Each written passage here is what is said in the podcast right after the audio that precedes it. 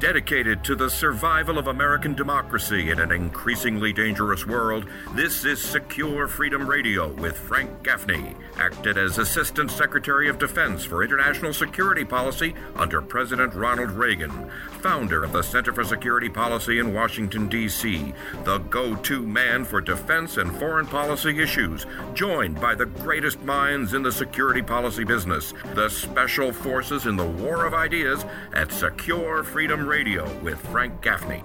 Welcome to Secure Freedom Radio. This is Frank Gaffney, your host and guide for what I think of as an intelligence briefing on the war for the free world. A man who routinely raises the IQ of certainly this host, and I think probably of the content of the program, is our first guest. His name is Bill Walton, former master of the universe on Wall Street, and now uh, one of the leaders of the conservative movement here in Washington, D.C. He is the host of his own podcast television program, The Bill Walton Show, and a great asset and contributor to this program. We're always delighted to have him with us. Bill, welcome back to Secure Freedom Radio. Hey, Frank. I wanted to take stock with you, Bill, uh, as we will with Gordon Chang in a moment about China, but um, on other aspects of the G7 summit meeting over the weekend and its agenda. Um, talk a little bit about this uh, global tax minimum initiative that uh, was approved by those uh, seven leaders. Well, the, the, the goal here, Janet Yellen came away from the G7 meeting with the finance ministers where they agreed to, uh, in principle, to the idea of having a 15% minimum tax on corporations throughout the world. And this does what uh, all the progressive uh, elites hope is to, to eliminate tax competition where companies like uh, I mentioned this last week, Ireland and Hungary have low taxes and therefore attract a lot of investment. Um, the G7 countries don't want that. They want high taxes on corporations throughout the world.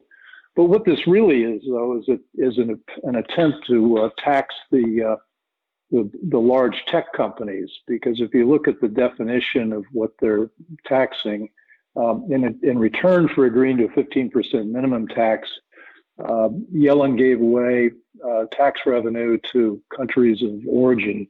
That is where used to the, for 100 years we've had a regime where tech companies are taxed uh, only where they're headquartered.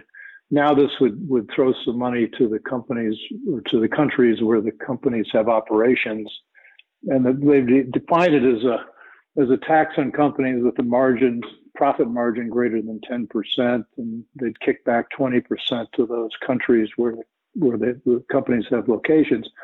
Well, if you analyze the margins on big companies, it's almost exclusively the large tech companies that have margins that are 10% or greater, and so they're they're uh, it's a tax into tech companies, and what they're hopeful of doing is is creating enough revenue from this other 15% global tax limit that would uh, uh, minimize, mitigate, mitigate the, uh, the, the harm they're going to do with higher rates here in the United States. This sounds problematic in a number of regards, but uh, particularly in so well, far. Well, well, well, the good the good news is that it probably will never happen uh, because there are just so many conflicting interests in this area. I don't see it. I don't see, particularly during this administration. I don't think I don't think these people are competent enough to negotiate something like this. Well, the piece that I particularly worry about, Bill, which is presumably kind of a knock on effect if they get their way on this thing is that uh, they will begin doing global taxing as well as um, setting standards and the like, and uh, that's uh, that's hopefully going to be a bridge too far at the moment as well. Let me turn to another uh, agenda item that uh, Joe Biden was particularly pleased with, I think, and that is um, probably also not going to come to pass. But uh, do give us a sense of this forty trillion dollar commitment to build back better globally. Build back better globally. It's great. They're they're you're trying to pick something up that's catchy like the Belt and Road Initiative that the Chinese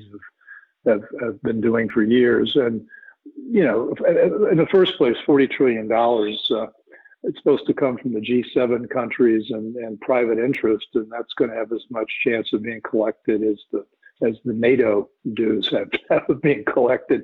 Money's the money's not going to be there for this. But again, it's an attempt to declare something as infrastructure that is not really infrastructure. And what this is focused on is gender equity and equality, health, health security, technology, and of course uh, that that favorite, the climate. And uh, you know, I, I, just on a personal note, when I ran a public company, we had to be very careful make, about making quote forward-looking statements that shareholders could come back later on and sue you for not meeting your uh, your, your, proclamations. Well, I, I, think we need a forward-looking statement. Uh, for our world leaders, uh, they promised to cut collective uh, greenhouse gas emissions by 2030 uh, in half and of course that's nine years from now. And the uh, you know it, it's it's it's a it's a fantasy. And so this this 40 trillion dollars is is also lumped in with a lot of other um, a lot of other initiatives. But the atmospherics are interesting to frank because you know joe biden gave the the press release uh, remarks but then when it came to q&a jill biden was the one who was answering the questions and Joe didn't answer any. And then you've got all these awkward photo ops where Boris Johnson's trying to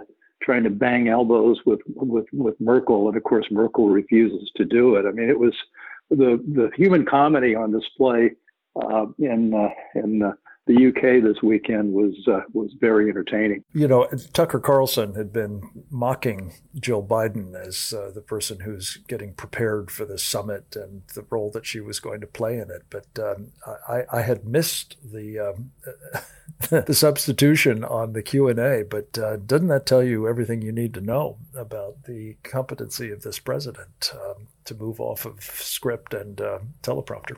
Exhibit A, indeed. Hey, Bill, one other thing, just quickly, um, talking about these forward promises. Uh, we were told this week that uh, the Chinese Communist Party is going to be net carbon neutral by 2060. Now, that's a long time from now. But is there any evidence, and, and I know that the G7 were, you know, putting uh, the tombstone marker in place on, on the coal industry. But is there any evidence that the Chinese are actually weaning themselves off of coal at the moment? None, none, none whatsoever. In fact, they had a, a communique internally in China that they were not going to be requesting, they're not going to be demanding that the coal producers uh, even try to hit uh, emission standards. And they've, they've given themselves a, a break because they think they need to maintain economic growth. And, and all this emission uh, uh, requirements would, would cut every country's uh, economic growth. And uh, the Chinese care a lot about keeping those plates spinning because, as you and I know, if the Chinese Communist Party doesn't keep the economy growing, their grip on power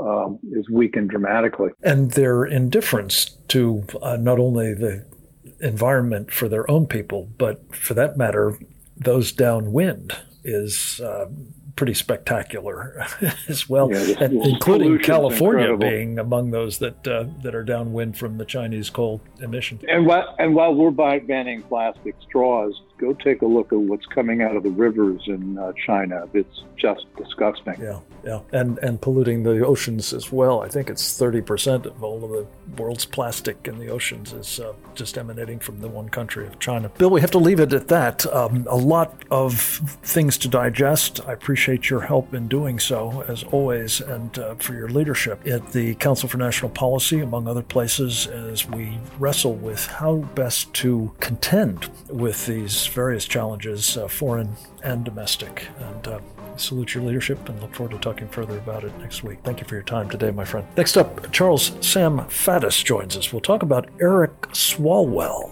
why he's a threat to our national security, what we should do about it right after this. Visit us at facebook.com slash securefreedom with Frank Gaffney.